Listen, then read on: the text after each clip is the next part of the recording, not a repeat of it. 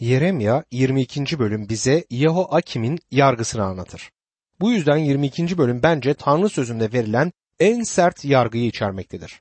Ve hatta İsa Mesih'in Yahuda hakkında bildirdiği yargıdan çok daha sert bir yargıdır, korkutucudur ve aynı zamanda Tanrı sözündeki en dikkat çekici peygamberliklerden birisidir. Kon Yahuya ya da Yehoakin hakkında yargıya bakmadan önce babası Yehoakim hakkında yargıya bakalım. O da kötü bir yöneticiydi ama onun egemenliği sırasında refah vardı. Zenginler daha zengin oluyor ve fakirler ayak altında eziliyorlardı. Tanrı sözünün fakirler hakkında söyleyecek çok şeyi olması ilginçtir. Tanrı hem eski hem de yeni antlaşmada onlara o kadar çok ilgi göstermektedir ki bütün bunları görmezlikten gelemeyiz. Yehoakim hakkında mesaj şöyle başlar. Yeremya yirmi ikinci bölüm on üçüncü ayet.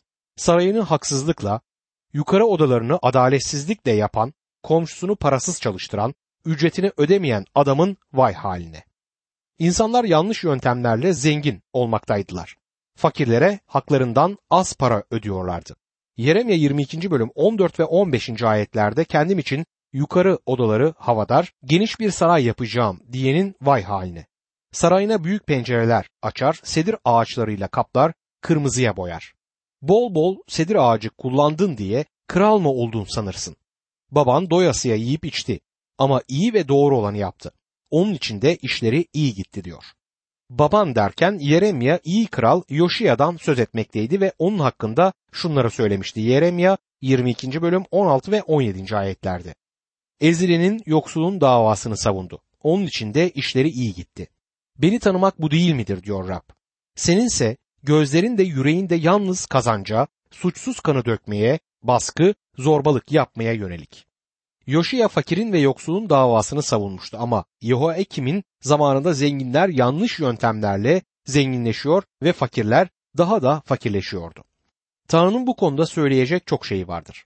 Yeremya zenginlerin başkalarının emeği aracılığıyla kendilerine zenginlik kazandıklarını ve fakirleri ezdiklerine dikkat çekmiştir. Gurur ve kibirlerinde kendilerine saraylar bina ettiler ve sanki Tanrı onların bu zenginliklerini ne kötülüklerle elde ettiklerini unutmuş gibi yaşamışlardı. İncil'de Yakup beşinci bölüm bir ila üçüncü ayetlerde şöyle okuyoruz. Dinleyin şimdi ey zenginler, başınıza gelecek felaketlerden ötürü feryat edip ağlayın. Servetiniz çürümüş, giysinizi güve yemiştir. Altınlarınız, gümüşleriniz pas tutmuştur. Onların pası size karşı tanıklık edecek. Etinizi ateş gibi yiyecek. Bu son çağda servetinize servet kattınız. Tanrı'nın zenginleri suçladığı iki şey vardır. Parayı harcama yolları ya da parayı kullanma yolları. Zengin insanlar için her şeyin nasıl eğri olduğuna dikkat ediyor musunuz? Ben, benden çok daha zengin insanlardan çok daha fazla vergi veriyorum. Vermem gereken vergilere bakılırsa sanki ben daha zenginmişim gibi görünür. Zenginler fakirleri daha da fakirleştirme pahasına zenginleştiklerinde Tanrı bunun farkındadır ve kendilerine saraylar inşa ederek zenginliklerini kendileri için harcarlarken de Tanrı bunun farkındadır. Doğrusunu isterseniz bu kadar çok sayıda insan fakirlik içinde yaşarken bir malikanede yaşamanın günah olduğuna inanıyorum. Bence bir Mesih inanlısı böyle bir şey yapmamalıdır. Daha zengin Hristiyanların yardımına ihtiyacı olan pek çok insan var. Bunun anlamı Rabbin bize verdiklerinin mümkün kıldığı bazı rahatlıkların tadını yaşamamak değildir. Ama eğer size zenginlik verdiyse sizi o zenginliği kendi yüceliği için kullanmak konusunda da sorumlu tutacağıdır. Fakirin ve yoksulun davasını savundu diyor. Beni tanımak budur işte. Tanrı Yoshiya beni tanıyordu ve beni izleyip de fakir ve yoksullarla ilgilenmemenin mümkün olmadığını biliyordu diyor. Tanrı kendisinin bu insanlarla ilgilendiğini burada bir kez daha söyler. Müjdeyle erişilmesi en zor olan iki grup hangisidir biliyor musunuz? En zengin insanlar ve en fakir insanlar. Tanrı bunu eşit bir hale getirmemizi ister. Çünkü Tanrı onların da müjdeyi duyup kurtulmalarını ister. En yukarılarda olan o zenginlerin en aşağıda olan o insanlara yardım etmelerini ister. Ve her iki gruba da Tanrı sözüyle erişilmesini istemektedir. Bugün dünyanın gerçek anlamda en temel sosyal sorunu ırk ya da sınıf çatışması değildir. Zengin ve fakir sorunudur. Çok zengin insanlarla çok fakir insanlar arasında çatışma olmasaydı komünizm diye bir şey de ortaya çıkmazdı. Şimdi bu adam hakkında korkunç ve sert yargıyı göreceğiz. Yeremya yirmi ikinci bölüm yirmi dört ve yirmi beşinci ayetlerde şöyle yazar. varlığım hakkı için derim ki, diyor Rab. Ey Yahuda kralı Yehoyakim, oğlu Yehoyakin, sağ elimdeki mühür yüzüğü olsam bile çıkarıp atardım seni. Seni can düşmanlarının korktuğu kişilerin, Babil kralı Nebukadnezer'le Kildanilerin eline teslim edeceğim. Bu adamın isminin kökeni Yahve'den gelmektedir ve Tanrı beni bu adamla özdeşleştirmeyin diyor. Ve sözlerine parmağımdaki yüzük bile olsaydı onu atardım diye ekliyor. Yeremya yirmi ikinci bölüm yirmi sekiz, yirmi dokuz ve otuzuncu ayetlerde ise bu mu Yehoyakin? Bu hor görülmüş kırık çömlek. Kimsenin istemediği kap. Neden kendisi de çocukları da bilmedikleri bir ülkeye atıldılar? Ülke, ey ülke, Rabbin sözünü dinle ey ülke. Rab diyor ki, bu adamı çocuksuz, ömrünce başarısız biri olarak yazın. Çünkü soyundan gelen hiç kimse başarılı olmayacak. Soyundan gelen hiç kimse Davut'un tahtında oturamayacak. Yahuda'da bir daha krallık etmeyecek. Tanrı bütün yeryüzünün tanıkları olmasını ister. Bu adamın soyundan gelen kimse Davut'un tahtına oturmayacak ve artık Yahuda'da krallık etmeyecekti. Bu Yusuf'un İsa'nın babası olamayacağının nedenlerinden birisidir. Yusuf bu kişinin soyundan geliyordu ve Tanrı o soydan gelen kimsenin Davut'un tahtına oturmayacağını söyler. Bunun anlamı Davut'un tahtının bundan sonra boş mu kalacağıydı. Bir başka peygamberliği dinleyelim. Yeremya otuz üçüncü bölüm on yedinci ayet. Rab şöyle diyor. İsrail tahtı üzerinde oturan Davut soyunun ardı arkası kesilmeyecek. Davut'un tahtı üzerinde birisi olacaktır ama bu kişi bu adamın soyundan birisi olmayacak. Yeremya otuz altıncı bölüm otuzuncu ayette ise şunu okuyoruz. Bu yüzden Rab Yahuda kralı Yehoyakim için şöyle diyor. Davut'un tahtında oturan kimse olmayacak. Ölüsü gündüzün sıcağı, gece ayaza bırakılacak. Yehoakim'in babası olduğunu hatırlatmak isterim. Tanrı o soyu kesmiştir. Şimdi dikkat edilecek şey İsa Mesih'in iki tane soy ağacının kayıtlı oluşudur ve bunun bir nedeni var. Matta birinci bölümde kayıtlı olan Yusuf'a götürür. Davut'tan gelir, Süleyman'ı ve Yehoyakin'i geçer ve Yusuf'a gelir. Yusuf'un soyu İsa'ya taht için yasal hak verir. Ama Yusuf İsa'nın babası değildi. İsa o soydan gelmedi. İkinci soy ağacı Luka'da yer alır. Luka üçüncü bölüm yirmi üç ila yirmi sekizinci ayetlerde Yusuf'un soyu yer almaktadır. Bu Meryem'in soy ağacıdır ve Süleyman'dan gelir. Davut'un bir başka oğlundan Natan'dan gelmektedir. Bu soy üzerinde hiçbir lanet ve hiçbir yargı bulunmaz. Rab İsa Mesih bakireden doğmuştu ve Meryem'in soyundan geldi. Davut'un tahtı için kan hakkını buradan almıştır. Bu benim için bu dünyada gerçekleşen en dikkat çekici olaylardan birisidir. Tanrı bu yüzden yeryüzünü dinlemeye çağırır. Ey yeryüzü! Tanrı'nın sözünü dinle der. Yeryüzünün kendisinin bunu böyle düzenlemiş olduğunu görmesini istemektedir. Tanrı'nın amaçları çarptırılamaz. İnsanın üzerine yargı getirebilir ve buna karşın gelmekte olan Mesih'in Kral Davut'un soyundan olacağı şeklinde vaadini de aynı zamanda yerine getirebilir. Yeremya yirmi üçüncü bölüm bulutun etrafındaki gümüş renkli bir çizgi gibidir. Bir önceki bölümün karanlık bulutlarının da gümüş rengi çizgileri vardı. Hiçbir zaman peygamberlerin tünelin sonundaki ışığı göremeyecekleri kadar karanlık bir zaman olmamıştı. Kutsal Kitaptaki en sert yargılardan birini içeren yirmi ikinci bölümden sonra güneş bulutların arasından şimdi çıkacaktır. Ancak güneşi görmeden önce daha iki ayetimiz daha var. Yeremya yirmi üçüncü bölüm birinci ayet. Otlağımın koyunlarını yok edip dağıtan çobanların vay başına diyor Rab. Buradaki çobanlar vaizler değildir. Daha sonra dinsel yöneticilerden söz edecektir. Burada çobanlar krallardan, politikacılardan, yönetimde olan insanlardan, bu bölgenin yasalarından sorumlu olan kişilerden bahsetmektedir. Tanrı vay onların haline diyor. Yeremya yirmi üçüncü bölüm ikinci ayette halkımı güden çobanlar için İsrail'in Tanrısı Rab şöyle diyor. Sürümü dağıtıp sürdünüz. Onlarla ilgilenmediniz. Şimdi ben sizinle ilgileneceğim. Yaptığınız kötülük yüzünden sizi cezalandıracağım. Rab böyle diyor. Tanrı onları yargılayacağını söylemiştir ve aynı zamanda da yargılar. Karanlıkta bir gecede parlak bir ışık şimdi karşımıza çıkacak. Artık güneş parlamaya başlar. Yeremya yirmi üçüncü bölüm üç ve dördüncü ayetler. Sürmüş olduğum bütün ülkelerden sürümün sağ kalanlarını toplayıp otlaklarına geri getireceğim. Orada verimli olup çoğalacaklar. Onları güdecek çobanlar koyacağım başlarına. Bundan böyle korkmayacak, yılgınlığa düşmeyecekler. Bir tanesi bile eksilmeyecek diyor Rab. Tanrı duruma el koymayı planladığım zaman geliyor ve ben bunu yaptığımda haksızlığa uğrayanların, fakirlerin davası görülecektir der. Bu sözler özellikle şu anki çağ bittikten ve inanlar topluluğu göğe alındıktan sonra Yahudilerin ülkelerine dönmelerinden söz eder. O zaman bir zaman reddettikleri kral onlara sadık çobanlar verecek. Şu anki dünyada olanlardan tamamıyla farklı bir yönetim altında olacaklar. Yeremya yirmi üçüncü bölüm beşinci ayette işte Davut için doğru bir dal, çıkaracağım günler geliyor diyor Rab. Bu kral bilgece egemenlik sürecek. Ülkede adil ve doğru olanı yapacak. Davut'un soyundan bir kral gelmektedir ve kral Konya ve soyundan gelen herkes Davut'un soyundan geldikleri halde reddedilecek ve kesilip atılacaktır. Ancak hiç kimse Tanrı'nın amacını yok edemez. Bunu yapabileceklerini düşünseler bile bu böyledir. Tanrı ne yapacağını bilir. İncil'den bir başka soydan Davut'un bir başka oğlu olan Natan'ın soyundan Mesih'i, kralı, İsa'yı doğuran Nasıra'dan Meryem adlı bir köylü kız çıkmıştır.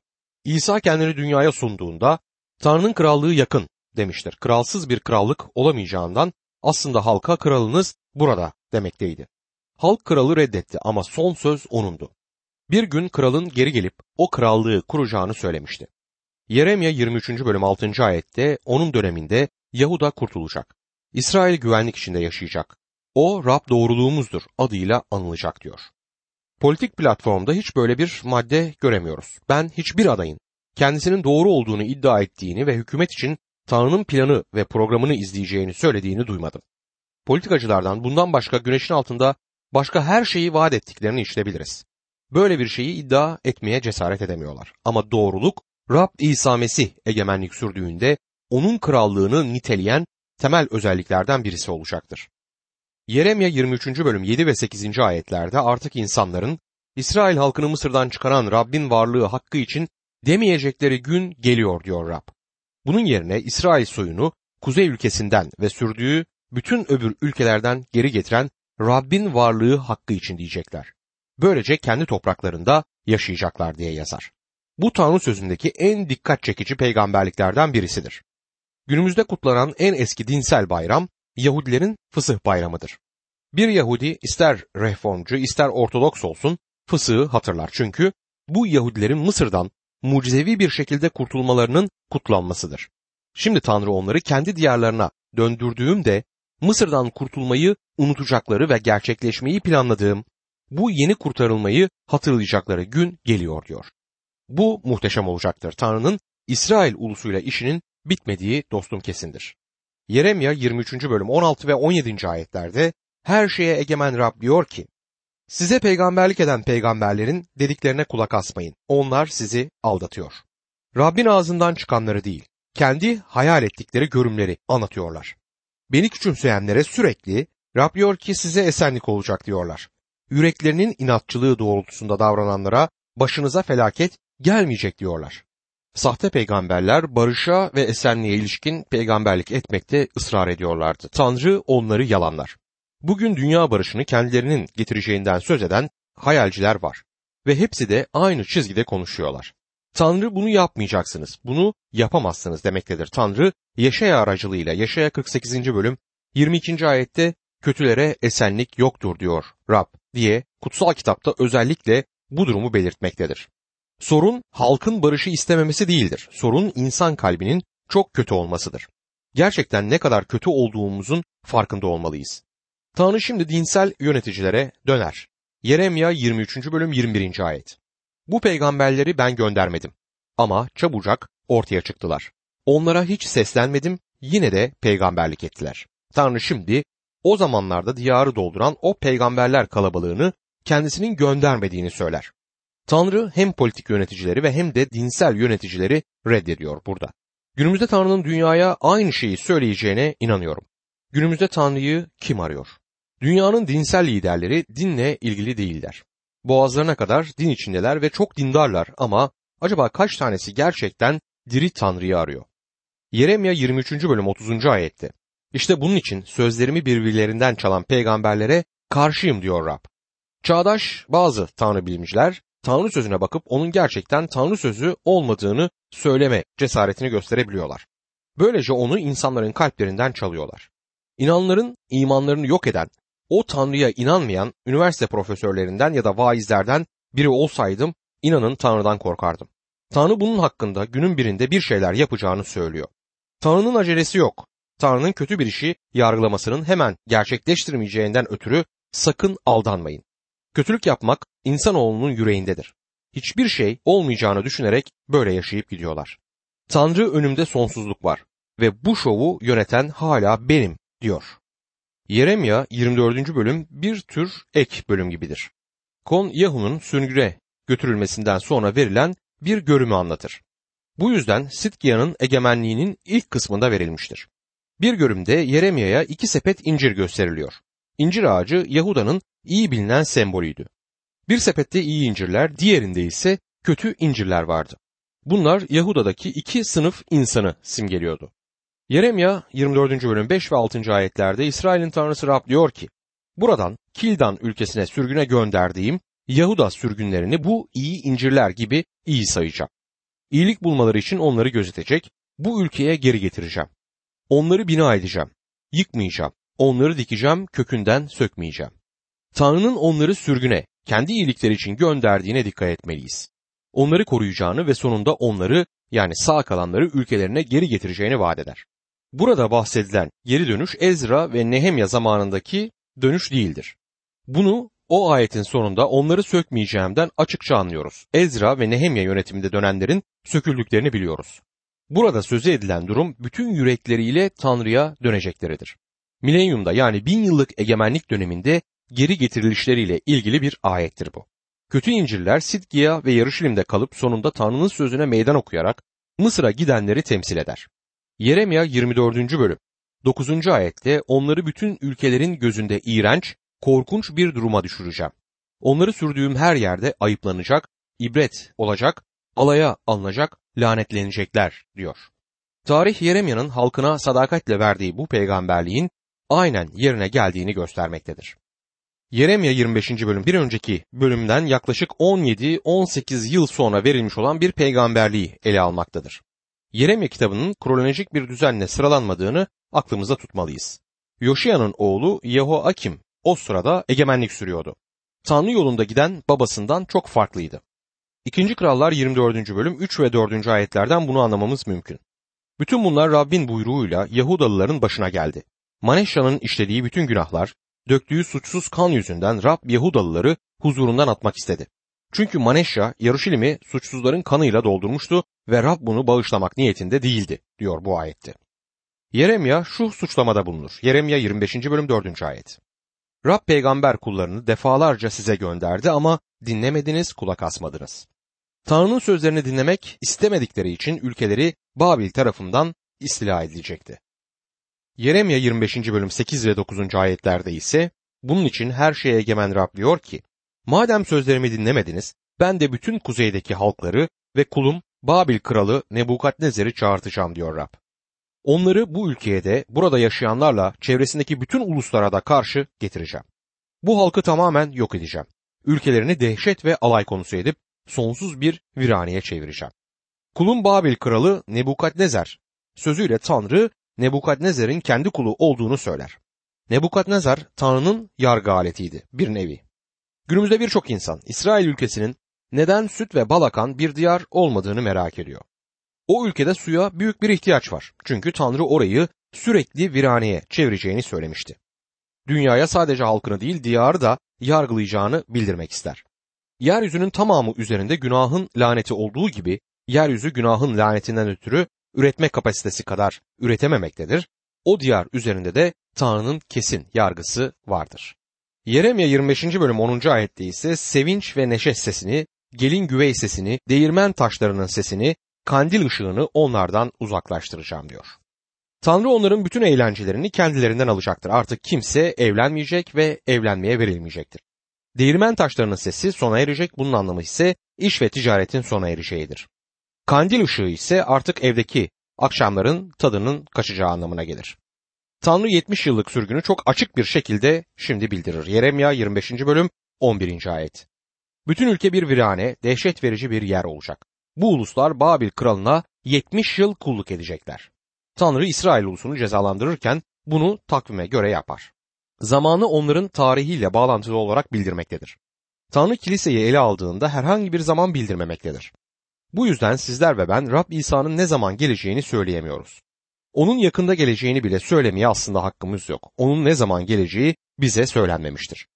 yetmiş yıllık dönem çok anlamlı. İsrail ulusu diyara gitmek üzereyken Rab onlara her yedinci yılın toprağın dinlenmesi gereken sebt yılı olması gerektiğini Levililer yirmi beşinci bölümde söylemişti.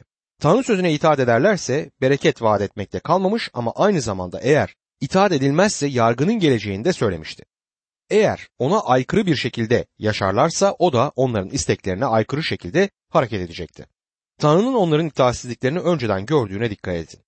Levililer yirmi altıncı bölüm otuz dört ve otuz beşinci ayetlerde siz düşmanlarınızın ülkelerinde yaşarken ülke ıssız kaldığı yıllar boyunca şabatların sevincini yaşayacak.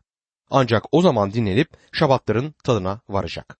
Üzerinde yaşadığınız şabat yıllarında görmediği rahatı ıssız kaldığı yıllarda görecek diyor. Yaklaşık dört yüz doksan yıl önce sept tutulmamıştı. yetmiş sept yılı ihmal edilmişti yani. Tanrı Yeremya aracılığıyla yetmiş yıl boyunca yabancı bir ülkede kalacaklarını ve bu arada topraklarının dinleneceğini söyler. Sonra tutulmamış septler tutulduktan sonra İsrail'in kendi diyarına dönmesine izin verilecekti. Şimdi Yeremya'yı dinleyin. Yeremya yirmi beşinci bölüm on ikinci ayet. Ama yetmiş yıl dolunca diyor Rab, suçları yüzünden Babil kralıyla ulusunu Kildan ülkesini cezalandıracak sonsuz bir viranelik haline getireceğim. Yeremya'nın zamanında bu bir peygamberlikti ama şimdi tarihtir. Tanrı bunu gerçekleştirdi. Bunun hiçbir tartışma götürülür yanı yoktur. Şimdi bir başka peygamberliğe geliyoruz. Bu peygamberliğin verildiği sırada Nebukadnezer Yehoyakin'i bütün asilleri, askerleri ve askeri teknisyenleriyle birlikte Babil'e sürmüştü. Sitkiya'nın yönetimi altında Yeruşalim'de kalanlar Babil'e vergi ödüyorlardı. Yoşiya'dan sonra bütün krallar kötüydü. Yeremya son yargının ne olacağını söylemişti. Nebukadnezer gelip Yeruşalim'i yakıp yıkacaktı ve küçük bir grubu geride bırakıp herkesi Babil'e sürgüne götürecekti. Sürgünün kesinlikle yetmiş yıl süreceğini de söyledi. Ama bu sözler bu peygamberliğin sonu değildir. Şimdi onlara Tanrı'nın gazabının şarap bardağı mecazını kullanarak nasıl geleceğini bir resim olarak iletmektedir. Bu peygamberlerden birkaçının kullandığı bir benzetmedir. İnsanın Tanrı'ya karşı asiliğini sürdürme günahından söz etmektedir. Yeremya yirmi beşinci bölüm on beş, on altı ve on yedinci ayetler. İsrail'in Tanrısı Rab bana şöyle dedi.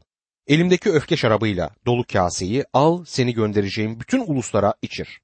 Şarabı içince sendeleyecek, üzerlerine göndereceğim kılıç yüzünden çıldıracaklar.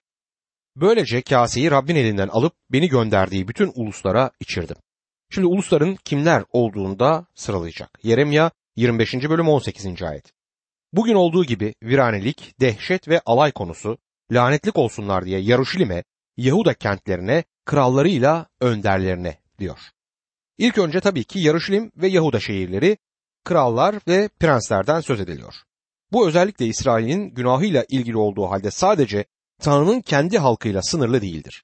Dünyanın bütün ulusları suçludur. Bir şarap bardağının dolduğu gibi Tanrı'nın gazabı da dolar.